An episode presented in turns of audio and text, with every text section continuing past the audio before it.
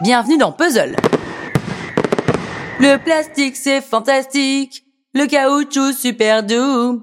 Et oui, pour mettre en lumière, si possible en lumière naturelle, la journée de l'environnement qui a lieu vendredi 5 juin, cette semaine dans Puzzle, toutes les chroniques parleront chacune dans leur catégorie d'environnement. Lundi, environnement, mardi, environnement, mercredi, environnement, jeudi, environnement aussi. Et vendredi, bah vendredi aussi environnement.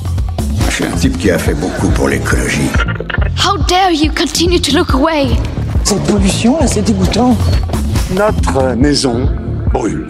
Et nous regardons ailleurs. On veut du green, green, green, green, green, greenwashing.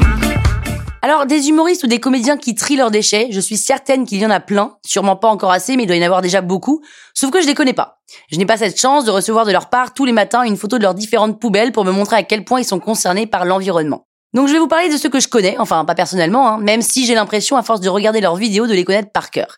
Il s'agit de youtubeurs assez jeunes, entre 25 et 35 ans, qui font des vidéos pour parler de pénurie alimentaire, de climat, de pollution, de problématiques éoliennes, de plastique, mais aussi de circuits courts, des grandes marches activistes, avec évidemment toujours, car c'est le propre d'un bon youtubeur, des vidéos hyper léchées, hyper bien réalisées, hyper bien montées, bref, un vrai travail de pro. Évidemment, on ne peut pas ne pas citer le vlog Partager c'est sympa, avec en tête de pont Vincent Verza et sa fameuse catchline Le vlog des gens qui se bougent. Vincent Verza, il va sur le terrain, toujours soutenu par des organismes évidemment, et il nous fait vivre de l'intérieur les initiatives d'associations ou de particuliers qui militent en faveur d'un avenir plus juste et durable. Donc si vous aimez les activistes avec la pêche et que vous voulez voir ce que c'est qu'une marche de 4000 personnes qui vont sur une mine de charbon pour militer, foncez sur Partager c'est sympa.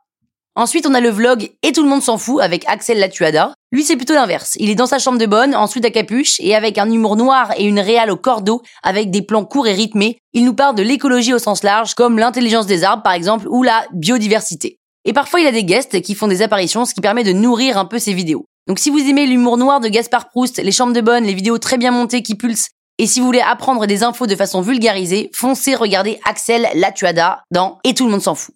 On aime aussi la chaîne YouTube Feuillage, animée par un duo composé de Mathieu Duméry et Lenny Cherino. Là, on est sur des vidéos humoristiques, hein, qui pourraient clairement être des capsules sur Canal+, tellement c'est bien joué, et c'est réalisé avec des vrais décors et des vrais costumes.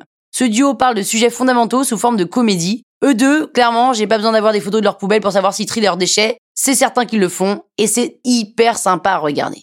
Et enfin, on a la chaîne YouTube La Barbe, incarnée et animée par Nicolas Mérieux, un charmant jeune homme dynamique créatif qui a marqué les esprits avec sa vidéo sur le gaspillage alimentaire, dans laquelle il se transforme en carotte. Et là encore, c'est hyper créatif. En réalité, si vous n'êtes pas particulièrement sensible au thème de l'environnement, eh bien en regardant ces youtubeurs en parler via un format parfois digne d'un mini Spielberg, vous finissez forcément par y être sensibilisé parce que c'est raconté avec légèreté et ça, on aime. Alors je ne peux que vous recommander de foncer sur YouTube et de vous abonner à leur chaîne. Et si vous le faites avant vendredi pour la journée de l'environnement, vous aurez le temps de vous mettre à jour sur toutes les questions qu'on se pose. Et demain, on retrouve Karen qui va nous raconter comment l'écologie, qui malgré ce qu'on pense, est un sujet qui peut sensibiliser toutes les tranches d'âge. Et ce, grâce au livre. À bientôt!